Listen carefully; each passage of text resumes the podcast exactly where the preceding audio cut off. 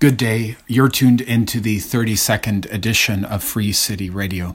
Thanks for being with us. Uh, it is Tuesday, the 9th of March, and I'm your host, Stefan Christoff in Montreal. Uh, we come at you every Tuesday uh, with a new podcast. Uh, it's a pleasure to be with you today. Uh, for the start of the program this week, I wanted to play a discussion I had with Bianca Mugyenyi uh, who is working with the Canadian Foreign Policy Institute. That is a project that is aiming to explore um, the distance that exists between the image of Canadian policy abroad and the reality. So, looking at that gap, and within that gap, there's a lot of injustice, uh, whether it's connected to Canadian corporations, mining companies, for example, um, you know, there's a lot of tracking of environmental injustice and also human rights abuses tied to Canadian mining corporations. Also, the fact that Canada is allowing uh, arms corporations, so companies that make weapons in Canada for war, uh, to export those arms to governments like that, um, the one in Saudi Arabia, which right now is um, engaged in a full on war in Yemen uh, that has created one of the most dangerous and devastating humanitarian um, crises in the world. Um, so that's ongoing. Um, so this uh, discussion is part of a series that I've been doing to highlight that distance between the articulated sort of conception of Canadian policy as liberal, as justice oriented, and the reality regarding Canadian companies, but also regarding Canadian government policy. Uh, the Canadian Foreign Policy Institute really got going last spring when they campaigned against uh, Canada's push to have a seat at the UN Security Council, a campaign that was successful. Uh, so I've been doing this interview series in collaboration with the Canadian Foreign Policy Institute. And this is the last in that series of discussions, and it's with uh, Bianca Mugyenyi, who sort of details and gives some body, gives some context to the work of the Canadian Foreign Policy Institute. So here's our conversation. The institute is um, basically it's a it's an organization that uh, started up in May of 2020 um, around the uh, the vote um, around the Security Council, and it sort of started up as a campaign, um, and uh, it was a time when people were kind of finally paying attention to Canadian foreign policy in the media. And, uh, you know, a, a, number of us, a number of activists understood that this would be an incredible time to challenge unjust uh, Canadian foreign policy and have the media talk about it, pay attention to it, uh, and to organize around it. And um, as, as you know, Canada lost their bid for United Nations Security Council seat. Um, and there was just a tremendous amount of support uh, for the for the work um, that the Canadian Foreign Policy Institute was doing. Mm-hmm. Um, a lot of uh, activism and people sort of approaching us to to do events and to continue doing this, and it just it just sort of seemed like a good idea to keep going uh, mm-hmm. as an mm-hmm. organization, as an institute. And it, it's something that um, I had been thinking about with other activists is a real gap that existed mm. uh, on, on, on sort of the landscape in terms of mm-hmm. institutions. Um, so basically, what our mandate is is to inform people uh, living in Canada about our diplomatic, um, aid, intelligence, and military policies abroad. And mm. we're also doing what we can to oppose the racism that's embedded in Canadian foreign policy. Um, and we also monitor Canada's corporate activities, uh, international activities. And one of the obstacles that we face mm-hmm. is that, you know, there's a lot of mythology around um, Canadian foreign policy, right? Like where mm-hmm. Canadians understand um, much, you know, much of the world, um, despite our, our actions, all, often believe that our country is this sort of benevolent force internationally mm-hmm. but the facts often do suggest otherwise. And so part of what our role is is to essentially try and bridge the gap between the perception and the reality of Canada's mm. role in the world. Yeah, yeah. Um, so I think that you know there obviously there was quite a lot of coverage of this vote at the UN's um, in terms of who would be on the Security Council. Uh, that would be last spring. Um, but just for people who maybe didn't follow that, um, could you just break down a bit why this campaign took place and maybe highlight just like even one or a couple of the issues that that you were trying to push forward through the Canadian Foreign Policy Institute to as to why this campaign to challenge Canada's um, attempts to have a seat, why why that was important for you. Yeah. So okay. So this uh, this campaign started up um, around the time that Trudeau was really sort of amping up the campaign um, to get a seat on the United Nations Security Council. Um, I don't think that uh, I don't think anybody really knew whether or not this was going to happen. Mm-hmm. Um, we tried to get a seat uh, under uh, you know previous governments and and failed. So this was a kind of a second attempt at that. Mm-hmm. And um, and our feeling was that we we didn't want the international community to reward Canada for bad mm-hmm. behavior with this sort of seat on the Security Council. Mm-hmm. And so we we decided to launch a campaign that was, you know, sort of provocative insofar as we were saying, vote no, like vote yeah, against yeah. Canada's bid yeah. for this United Nations Security Council seat. Mm-hmm. And the rationale we gave for that was a whole host of reasons, right? So mm-hmm. we said Canada has refused to join 122 countries represented at the 2017 UN conference to negotiate a legally binding instrument to prohibit nuclear weapons. That was one example of like, we really do not deserve this, this seat. Um, uh, NATO, right? Canada being just quite an aggressive proponent of this nuclear uh, armed alliance. Mm-hmm. Um, we also felt as though we really needed a much more independent foreign policy, right? Um, we don't mm-hmm. need another seat on the UN Security Council that's essentially just sort of echoing um, at that time Trump's foreign policy, but US foreign policy. Mm-hmm. Um, you know, and, and one of those examples would be backing reactionary forces in the Americas, right? Like Venezuela, one of the very first events that we did as a as an institute was actually. Um, to oppose uh, mm-hmm. Canada's role in propping up sort of um, efforts to essentially unseat uh, mm-hmm. recognized mm-hmm. governments, democratically elected governments in places like Venezuela. Mm-hmm. Um, and so we hosted the foreign minister who talked about Canada's interference yeah. really an event unprecedented. Um, I think in Canadian foreign policy history, where a foreign minister says, "Stop it." You know, mm-hmm. stop intervening. Stop, stop trying to overthrow our government. Yeah. Um, and you know, seeing the sort of the same things, the same dynamics in Haiti and in Honduras. Um, another issue that we highlighted in that I think actually got a lot of traction was the issue of Palestine, right? And Canada just you know, siding with Israel on, on, on almost every issue of, of, of importance. Um, and not long before that vote, um, then uh, uh, our then foreign minister, um, Chrystia Freeland, I said, essentially said that, you know, if we won this seat, we would quote unquote act as an asset for Israel on the council. And so that was another thing that we highlighted. Um, we highlighted other things, including mining, mining injustice. We know that Canadian mining companies are responsible for countless ecological and human rights abuses around the globe. We highlighted um, the slowness to, to, to, sign the United Nations Declaration on the Rights of Indigenous People, and also the violations uh, of this declaration through things like um, sending militarized police into uh, un- uh, unceded Wet'suwet'en uh, territory to push through a pipeline.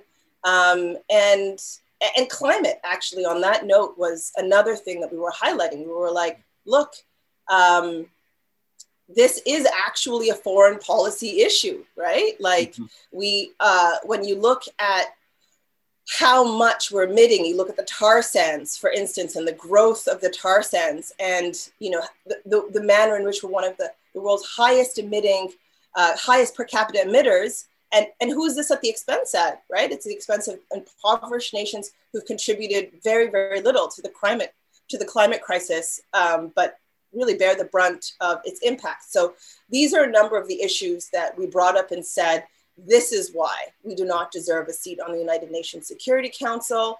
And what we did was we wrote up a statement and we asked um, prominent sort of Canadian artists, activists, um, filmmakers, scholars, etc., to sign on to it. Um, and uh, people like, you know, David Suzuki signed on, um, uh, and, and, and on and on. Uh, and, and that was kind of the starting, the, starting place for uh, a campaign. Um, and the Toronto Star agreed to publish it. And then we turned it into a petition. There were nearly 4,000 people that signed that. And uh, and then when Canada lost the uh, Security Council vote, we then quickly turned that around and said, well, what we need is a fundamental reassessment of Canadian foreign policy. And that was kind of, that was our second campaign was to say, well, this is what our foreign policy should look like. Um, we believe that people living in Canada actually do want, uh, do want a foreign policy that um, pushes for peace and human rights on the on the global stage. This is who we understand ourselves to be as Canadians, um, and and so I think that that is actually a position that would be that is quite supported. I think that there's just tremendous knowledge gaps in uh, in terms of the, the role of, of, of, of, Canada on the on the international stage. But of course, uh, that ignorance and, uh, and and silence has has a death toll that ignorance and silence has a death toll. Um, that's um, such um, pointed and meaningful way to put the critique forward. So, so thanks for underlining it that way. Um, just wanted to also uh, rewind a little bit to January of this year, uh, and I found it really meaningful that the Canadian Foreign Policy Institute really pushed to highlight the international treaty on the prohibition of nuclear weapons. Um, and as I learned more about that, I also um, really through your work uh, was learning also its activist history and how mm-hmm. social movements in different parts of the world had been pushing for an international ban on on nuclear weapons. I think a lot of people would be surprised to know that Canada didn't support that treaty. Yeah, yeah, it's yeah. No, this is true. Um, so we held that event uh, with Noam Chomsky, the one that you're uh, that you're referring to on this the sort of landmark day in the struggle to abolish nuclear weapons. Um, the Treaty on the Prohibition of Nuclear Weapons finally entered into force. Um, there was a 50th ratification. Um, and so it was a day to celebrate, but it was also an, really an awkward moment for Canada. It was, a, you know, because we didn't sign the treaty. Um, and so part of why we were holding this event was to say, yes, we want to celebrate, but also we're not okay mm-hmm. with this. You know? Celebrate um, the treaty and critique the fact exactly, that Canada celebrate the fact that like it's it's coming into force for those countries that have signed on to it. Um, uh, but and this treaty basically what it does is it um, it makes nuclear weapons illegal um, under international law, right? So it prohibits nations from developing them, testing them, using it, using them, threatening to use them. Um, but simply put, Canada has not only not only not signed it, but was actually hostile towards the initiative, right? So Trudeau voted against holding the conference um, to even just negotiate the treaty, and then failed to turn up to you know several meetings um, uh, you know, Canada voted against 130 uh, countries in December that reaffirmed support for this treaty uh, against the prohibition of nuclear weapons. So, and all of this, and this is part of the problem with our Canadian foreign policy, is that we talk out of one mouth, we'll talk out of one side of our mouth, but it's just like yeah. it's the actions and the words are there's such a disconnect, right? Because yeah. we do, you know, the government does all of this while asserting that they're committed to achieving a world free of nuclear weapons. Yeah, well, I mean, and that really seems to be um, what the Canadian Foreign Policy Institute is trying to work so hard to do is to fill that information space that exists between the sort of popular perception of what Canadian foreign policy is and actually what is going on on the ground. I mean, you mentioned the support for the coup in Bolivia, you know, which uh, I think, you know, in the elections that preceded, um, the um, people who had supported the coup, which uh, expressed overt racism towards indigenous people within Bolivia, uh, and also pushed militarization and privatization, that government was ousted in a vote, uh, and the party um, movement towards socialism was reelected. Um, Canada's position was really striking in, in regards to that, um, and and a number of other issues which you've highlighted. Um, so I guess you know, um, respect to all the work you're doing. Um, Thank you. And and and if you don't mind, just quickly, the last point I would ask you would be just if you could highlight any thoughts you have about that gap that you're speaking about um, that exists between like perhaps how people understand Canadian foreign policy to be and what the reality is and and why it's important for us to to all think critically about that um, misunderstanding or lack of information. Um, it seems in a lot of ways it's probably tied to the fact that Canada has not fully addressed its own colonial reality um, internally. Um, but there's a lot to talk about. But I, am just wondering um, if you could underline a bit more um, that point and why it's important to address that gap. Yeah. So, I mean, this is a good question. You know, how does mythology get built up to a place where there's that big of a disconnect um, mm-hmm. between what we say, what what what we think of as being our foreign policy, um, and what it actually is, yeah. right? Which is in large part support for empire um, and advancing corporate interests uh, abroad. Okay. Um, and I think a lot of that is is just his, is just history, right? And the kind of like a lack of historical memory um, and a lack of a, a, lack of historical memory. So part of what we're trying to do is uh, we actually have a foreign policy wiki where people can go and kind of look at um, important moments and, and, and, historical moments in Canadian foreign policy history.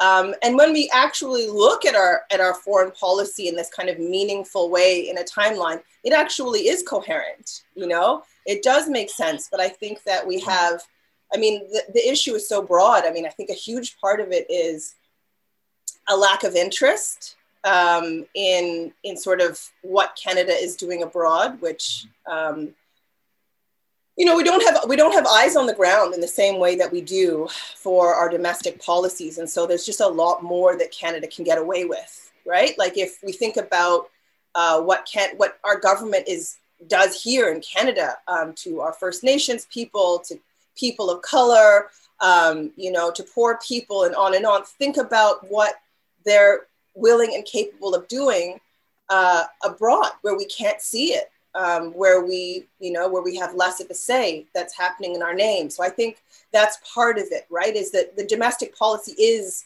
isn't quite the same as the as the foreign policy, right? Our foreign policy can can be uglier because uh, we have we just we just have less access to information. Um, mm-hmm. And mm-hmm. I think that there is a problem of, do- of documentation, uh, critical documentation, and I think that that's uh, that's an issue of, of uh, the, it's the it's the media, right? Um, we have a media that are unwilling to challenge dominant narratives, mm. and um, we have a narrative about what Canada's role is in the world, mm-hmm. and that narrative is repeated and, and, and, and cannot be seen as anything different. Um, and the dots are not connected by the media. If something is happening, it's not understood as systemic. It's seen as uh, you know, uh, kind of a one-off sort of thing. Um, and so I, I, would say, I'd say that when those those three things come together, a kind of like lack of understanding of of, of our history, um, a lack of uh, a lack of opportunities for education because we're just not seeing these things covered in the media, which is part of why we took um, the opportunity, the horse race of the United Nations Security Council to force the discussion into the media scape, right? To just like wedge open a little bit of space um, for, for the question, even mm-hmm. um, about our, our foreign policy. So I just, and I also think that, I think that the time that we're in, right, with COVID, we have a global climate crisis. Um, a spirit of internationalism is just required. Mm-hmm. It's just is just so necessary for us yeah. to overcome these massive threats, including the threat of, of nuclear weapons. Um, and so, you know, I, I just really, I just would really like to encourage people to see it, to see it as not only as being like a good global citizen um, and doing the right thing to pay attention to and criticize and act, you know, uh, for a better Canadian foreign policy, but it's really in our own interest to do so. Um, because if if we're seen uh, on the world stage as this sort of climate criminal, um, foreign policy criminal, it's going to be very diff- difficult for us to work with with other co- with other countries and with the world to overcome all of these crises that we're facing. Bianca Mugyenyi, thanks for talking today for this interview series that we've been working on together uh, for the Canadian Foreign Policy Institute. Um, and uh, maybe just quickly the the website uh, for people who might be interested. Yep. So you can find out about the work that we're doing at www.foreignpolicy.ca. That's foreignpolicy.ca. That was a conversation with Bianca Mugyenyi uh, who is with the Canadian Foreign Policy Institute. I've been working on a collaborative series of interviews with that project. You can find more information about the group at foreignpolicy.ca. Thank you to Bianca for being on Free City Radio.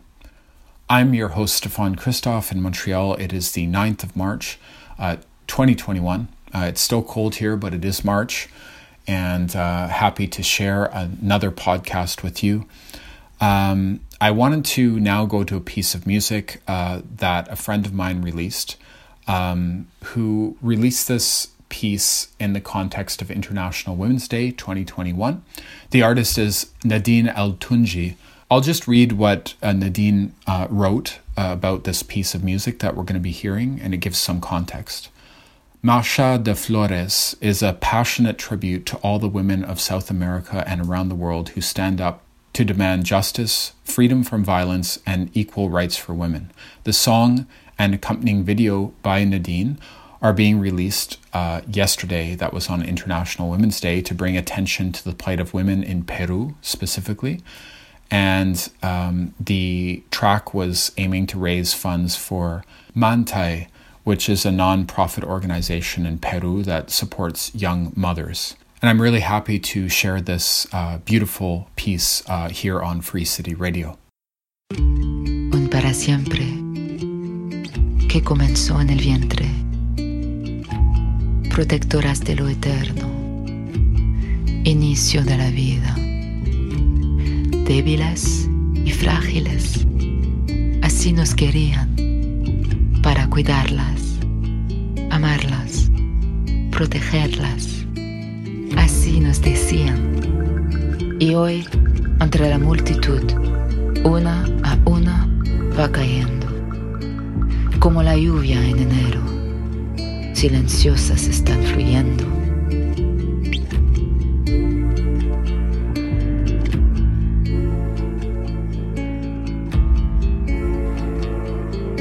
Ahora los vientres duelen, el parto atemoriza y amar es como buscar a la muerte. Caminamos tanto tiempo mirando sus espaldas, como si ese fuera el límite del horizonte. Para protegerlas decían, porque las amamos, fingían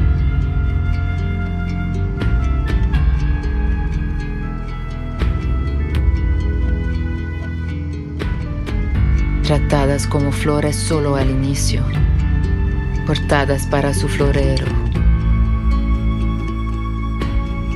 Un amor deshonesto.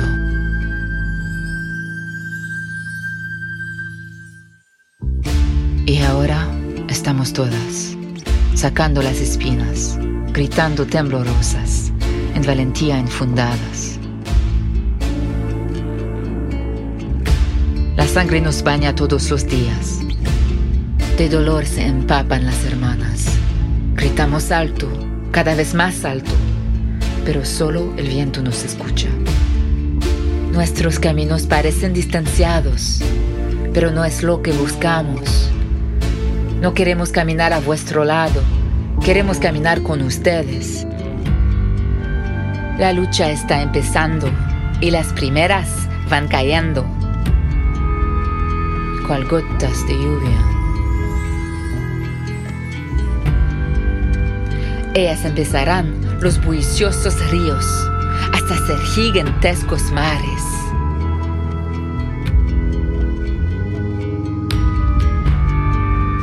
La bravura emerge de nuestras bocas, bocas que ya no callan, que gritan desesperadas.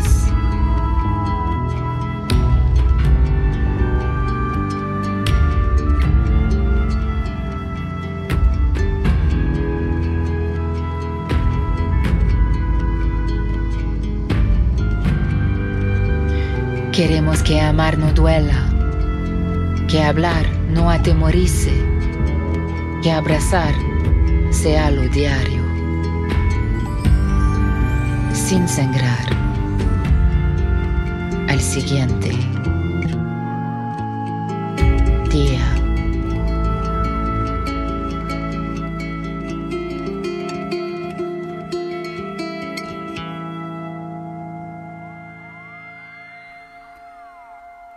That was a piece of music uh, for International Women's Day by a friend of mine named Nadine Altounji, uh, who did this piece um, to support a women's organization in Peru uh, called Mantay.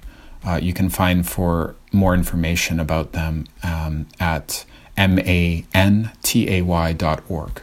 And the artist Nadine recorded a short monologue about this piece. Uh, her work uh, that was released yesterday on International Women's Day 2021. So here's Nadine in her own words. In 2018, I had the opportunity to travel in Ecuador and Peru thanks to a Canada Council research grant. The last city I was in was Cusco, and I had the chance to meet Marcia Castro Gamara, an amazing poet. When I met her, I told her about my project, and ideas started flowing for concepts of songs. We brainstormed subjects that mattered to us and shared our perspective on the world and its problems.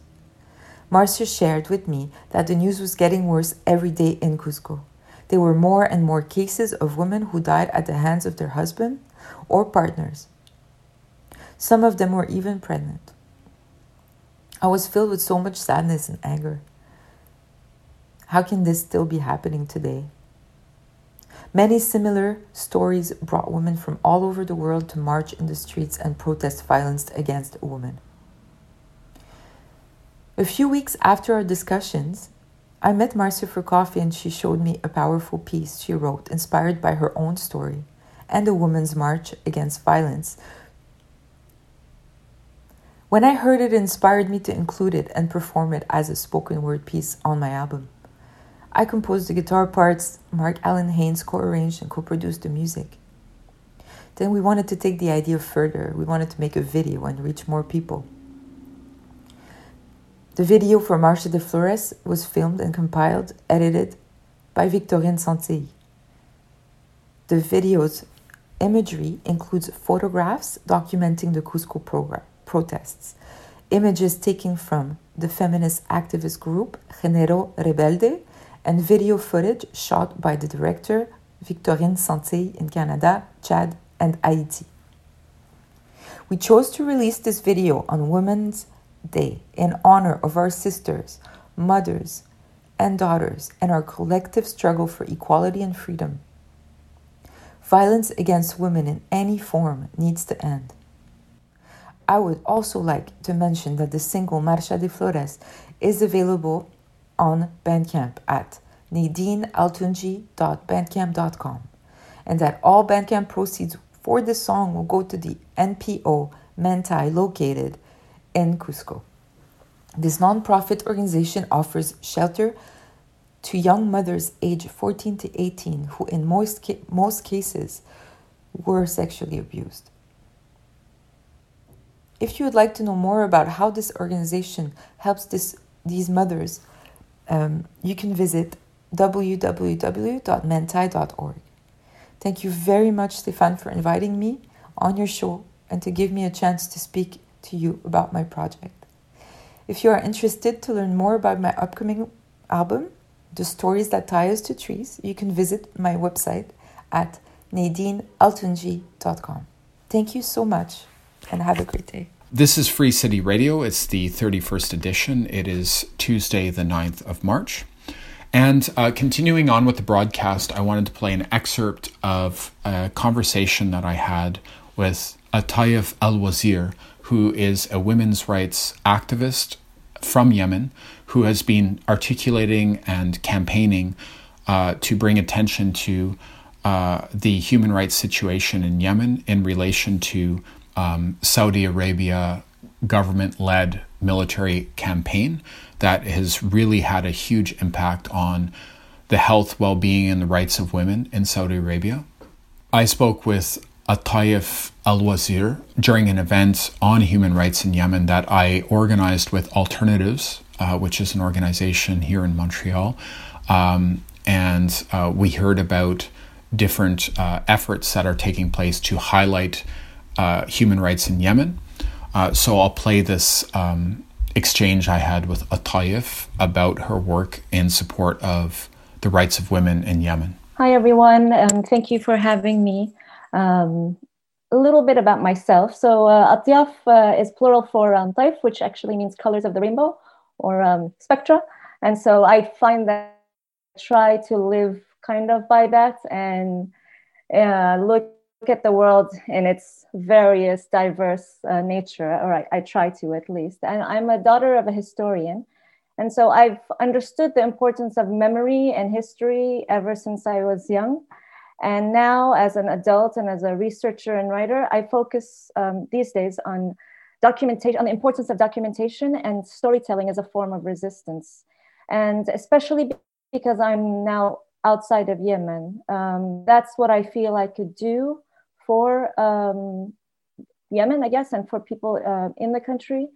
Um, and because I believe that um, the personal is political, I, I, I think I try to start with myself. And so I really started with the process of documenting my family history as a part of the collective history. And and the stories of the women in my family because I found that that was kind of neglected. Um, there was a lot of documentation of the men the, in the family. And, and with the war, of course, um, I think that's very, very important to, to for our collective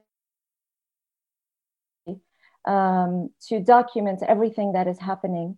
Uh, and, and the war impacts, of course, everybody, right? Uh, not just women, but women are impacted in a more in a disproportionate way. I would say women and girls, and whether it's the systematic uh, rape that's happening or the displacement um, that's impacting uh, women, um, uh, and uh, or the, or the loss of land, because a lot of a lot of the women work as farmers and their, their livelihoods are impacted, of course, by the war. Uh, and so when we document these stories, um, we also, I, I, try to do also this sort, sort of mentorship and helping, helping women tell their own story. So I'm not writing it on their behalf, but you, you tell us, you tell me your story and how best to, to share that story.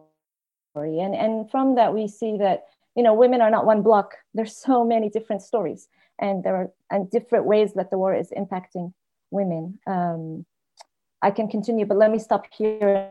And if you have any, um, I don't know if I should continue. I give you examples. Well, or... well, yeah, please do. I, I remember when we first talked. Uh, it was actually, um, I believe that you were in Sana'a um, when I called you, and uh, you had you were talking about very uh, technical impacts. I mean, and and also uh, the impacts of the war on on people's ability to survive in terms of access to food and water. But also, you were talking at the time, and I believe this was in 2015, and it also illustrates how how long uh, the war on Yemen has been happening, the impacts on society, but the ways that particularly women have been working to hold society together in such a um, violent context. Um, so, yeah, if you could maybe talk beyond the headlines of the work that uh, women on a on a local level, but also community organizations have been doing to try to hold up and sustain uh, community and support and solidarity in in an impossible context. It it would seem. Right. Um, I think that, there's a diverse diversity of how women are reacting to this, and and I think it's important to say that there are some women who are supporting the war machine, right, and who are engaged in in the war. But there are a lot of other women who are engaged in nonviolent disobedience, and I think let's say take mothers for example. There, just just to see a mother, a malnourished mother, who has an infant who is, say, two months old, three months old, needs milk, and there is nothing that she can offer because she is she herself is malnourished, and she gives everything from her body, everything she has to this baby, has to watch this baby turn into skeleton basically and and and for me you know i have i have two children and i have a seven month old that i'm still breastfeeding and every time i do i think wow i am so blessed that i have this milk and it's these little things that women have to bear on a daily basis, seeing, deciding which child will live sometimes. You have to decide should I, I have a little bit of money. Do I buy formula for one baby or do I take this child to the hospital, for example? Um, women who stand in line for hours just to get water. You know, it's hours. You, you walk for a long time and then you wait and wait and wait for a truck to get water. Um, you know you have women of course who who um, are mediating disputes there's only women who eh, mediate disputes locally and and and hold communities together that way. And i find that a lot of times the emotional toll of the war lies a lot on women. So many of the women have to take care emotionally of everyone around them. And that that's a heavy burden to bear um, and especially when you don't have assistance around you and you don't have um, you know the mental health services to support you with that. That's a lot to ask uh, but that's that's something women are taking on and of course they're also taking on unfortunately the heavy burden of, of domestic violence you know um, and and that happens uh, uh, too often um, and and despite all of these, I think you see, you still see women um, at the forefront of trying to mend these broken hearts. So women writing poetry to bring people together, women, um, uh, you know, uh, going to people's houses and trying to just giving, you know, someone cooks and then they just deliver it to different um, na- neighbors, you know, uh, sharing food together, sharing the little salary if they ever get paid um, to, you know, just to keep life afloat. Um,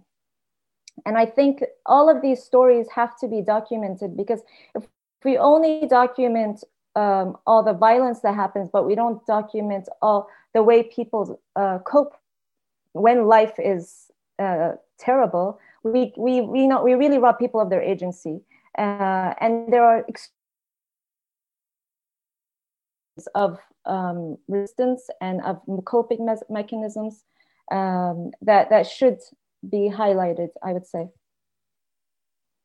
Well, uh, you've uh, highlighted uh, very specific organizations that have technically done work on the ground in Sana'a, but also beyond in Yemen to uh, support um, communities impacted by the war. You have also uh, helped start Support Yemen. Can you give us some specifics as to organizational efforts that you feel people should pay attention to? And also explain a bit why um, the war um, has been shaped by complicity on the part of Western governments. Um, I know there's two questions in there, um, but thank you. Sure. Uh, let me let me answer. I guess the the first part of the question. Um, I think it's important to, for example, when if we talked about um, support Yemen or any collectives that are trying to tell stories of of um, of groups that we don't really hear about too often um, or people. Uh, I think there is that's really important because in the mainstream media we often don't hear nuance. You know, people are are just um, trapped in different identity boxes and we don't really hear how different struggles of, uh, or different issues of social justice intersect and they work together uh, and and also that uh, of what all these people are doing. And so, for example, for Support Yemen, that was one of the goals is to highlight the stories that are untold through video, um, through writing op-eds, um, and it was often in English to tar- to reach international um, media, I guess. Um, and and now more than ever, you see a lot of that in Yemen. Um, a lot of people trying to use uh, social media or trying to use video, um, the arts to share um, different parts of Yemen and to give people kind of the, the, the way to express how they feel. So you had these, for example, um, initiatives to give people um, just small notebooks, just write how you feel, just, you know, kind of like a diary. And in that way, we, we get a big, a better picture of different people in different contexts and just their daily struggles. And, in, uh, and, and, the, and the idea is to uh, remove basically what's happening every day from ju- just okay uh, you know 70,000 people you know are wounded or all these numbers that are floating around. And I don't think people connect with numbers. They connect with the story of Aisha. They connect with the story of you know Abdurrahman or uh, of uh, Aziza or uh, people they connect with people. They don't necessarily connect with numbers. And i think that's why it's really important to, to highlight stories uh, and letting people speak for themselves way, I think the import that's uh, the importance of solidarity, international solidarity, is key also here. Uh, and I don't mean um, feeling bad for people or showing pity or charity. I, I mean solidarity in the sense where groups internationally recognize that, that what's happening in Yemen is an issue of justice. Uh, and it's an issue of justice that impacts them as much as it impacts Yemenis because, and I can, I guess, go to second part of the question. If we're looking at, for example, the countries of the, G, the G7 group, for example, six out of them uh, have, have sold numerous amounts of um, arms and still selling, uh, some of them, uh, arms to Saudi Arabia. And that makes them, you know, directly uh, complicit in the in the war in Yemen because it's being used in in the country, and there are numerous documentations of of the war coalition um, uh, uh, attack or the bombings that have destroyed hospitals, um, bridges, factories, uh, just civilian infrastructure. And I'm not saying that locally we don't have uh, in Yemen our own local dynamics. Um, or uh, local conflicts. Of course, there are. But if, I, but, but if we're speaking about, say, in the role of the international community or international um, alliance, I guess, uh, in this war, there is definitely uh, uh, it is a major contributing factor in fueling and sustaining the war. And and just if we speak about hospitals, you know, it's. Um, I'll give you an example. My my uncle had a brain stroke last week, uh, and so they took him to the hospital immediately. And my cousin, who is a doctor, wanted to get him out of the hospital as soon as he, he could. Uh, and the reason, part of the reason is that, of course, hospitals are filled with diseases and, you know, nobody likes to be in a hospital anywhere. But, but, it, but also hospitals are barely functioning. And even before the war, we, um, there were no ventilators or oxygen um, uh, cylinders and that's that's worse now of course with covid. And we have electricity cuts. And when electricity cuts hospitals need generators but generators need fuel. And there's a fuel shortage. And so sometimes you know the facilities just won't work. Uh, and people who need dialysis like my aunt it, eh, sometimes she goes to the hospital she can't get dialysis. Uh, and and food prices are impacted of course by uh, fuel prices and making them you know even more expensive. Uh, but the other reason my cousin wanted my uncle out of the hospital as soon as possible is that hospitals are, t- are targets of bombs. Uh, and more than 70 health facilities, I think, have been bombed since 2015. Uh, and so, I mean, I, I, can just imagine, you know, here I'm living in Brussels right now. And yeah, I'm, I worry if I go to the hospital because of COVID and I have my mask and make sure, but I'm not worried that a bomb is also going to hit me. Um, and you know, on average, the coalition has bombed Yemen 12 times a day. That's can you can you imagine just every single day and expecting these these bombs anywhere?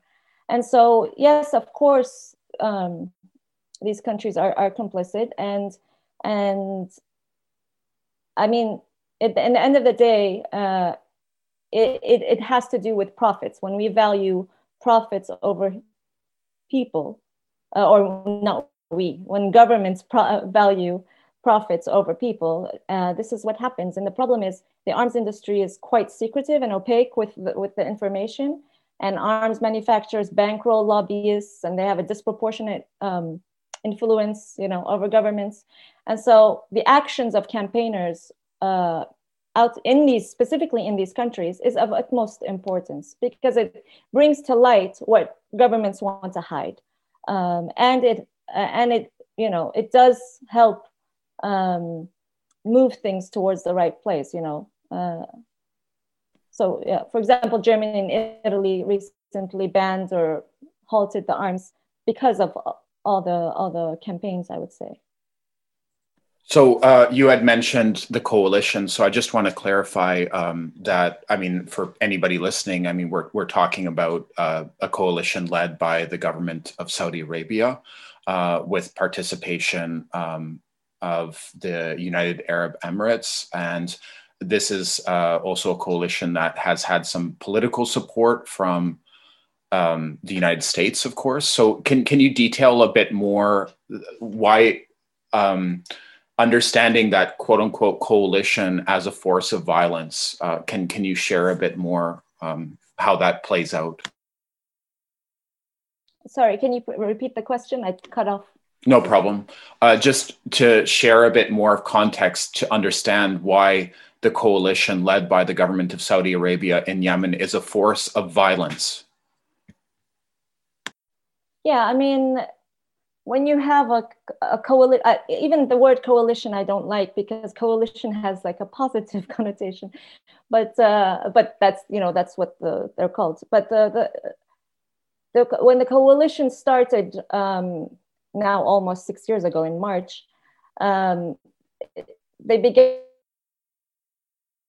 um, heavy heavy bombings, and there have been numerous you know um, documentation since now almost six years, uh, that these bombings were have not been targeted at specific, um, um, you know, specific places, but they've actually killed and murdered so many innocent civilians and have targeted uh, civilian infrastructures in, an, in a way that almost seems deliberate. Um, and, and the number of bridges, for example, that have been bombed, the number of factories uh, wheat factories, egg factories, and uh, you know there was a joke back in the day that Yemeni joke that said, um, "Do these pilots have a, bombing list or a grocery list? Because they're bombing all these um, places that need, you know, that that uh, food, wheat, uh, eggs, wheat, um, and and in a place where um, where poverty was already high, um, even before the war." This is really this has caused immense um, uh, uh, immense destruction and a humanitarian disaster. And then on top of that, you have the blockade, uh, blockade that's blocking the essentially the country and uh, uh and anything any imports from from entering. Uh, and in a country that relies 80% of it on on imports for for basic food, this is this is total. This is a deliberate method of starvation and collective punishment. And so when we say Yemen is starving, you know, media we say, oh, Yemenis are starving. It for the average person, you would think, ah, oh, there is maybe a natural disaster that's causing people to starve. But that's not the case. It's a deliberate man-made starvation. And so we should actually say Yemenis are being starved, not they're not just starving. Uh, and they're being deliberately, you know, starved. And and this this is essentially uh, can be linked uh, to the international coalition sustaining this um, and, and using violence as a method instead of trying to uh, you know use mediation diplomacy um, ways to to uh, end this this conflict That was Atiaf Alwazir, uh, who is a Yemeni human rights activist. Uh, she's one of the founders of Support Yemen. I'd really encourage you to uh, check out that organization. They've done very incredible work to raise awareness and to shine light on the devastating human rights situation in Yemen today, which really is not getting the attention that uh, it deserves and it, that it needs urgently. Following up from that, um, I wanted to play a piece of music that I worked on uh, with a friend of mine, Sam Shalabi, uh, who plays oud, and I play piano. Um, staying in the region, uh, this is a piece called Elephantine, which is from our album Flying Street.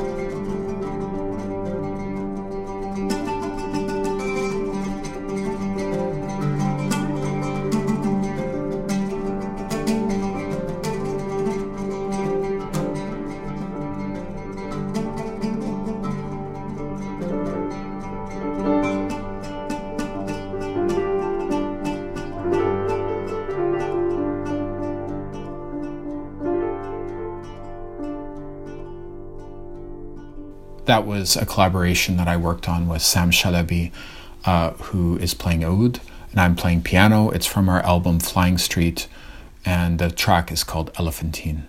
Thank you so much for uh, listening to the 32nd edition of Free City Radio. I'm your host, Stefan Christoff in Montreal. It is Tuesday, the 9th of March. Uh, we uh, share a new episode with you uh, every Tuesday. Um, if you have any feedback or ideas about the podcast, please send me an email. I'm at stefan.christoff at gmail.com. You can find me on Twitter at Spirodon, S P I R O D O N. And if you like this podcast, please subscribe. We are um, at Free City Radio. You can find us on Apple Podcast. Also, please give us a rating if you like what you're hearing and tell some friends. Um, we'll be back next week, and thanks for tuning in. I'm going to go to a piece of music that was re- recently released by an excellent label in Tbilisi, Georgia, uh, called Giraffe Tapes. Um, they recently made a beautiful mix for Free City Radio. You can find that on our SoundCloud page, which is soundcloud.com slash Free City Radio. Thank you to Giraffe Tapes for working on this uh, mix in collaboration uh, with Free City Radio. Thanks for listening. We'll be back with you next Tuesday. Take care.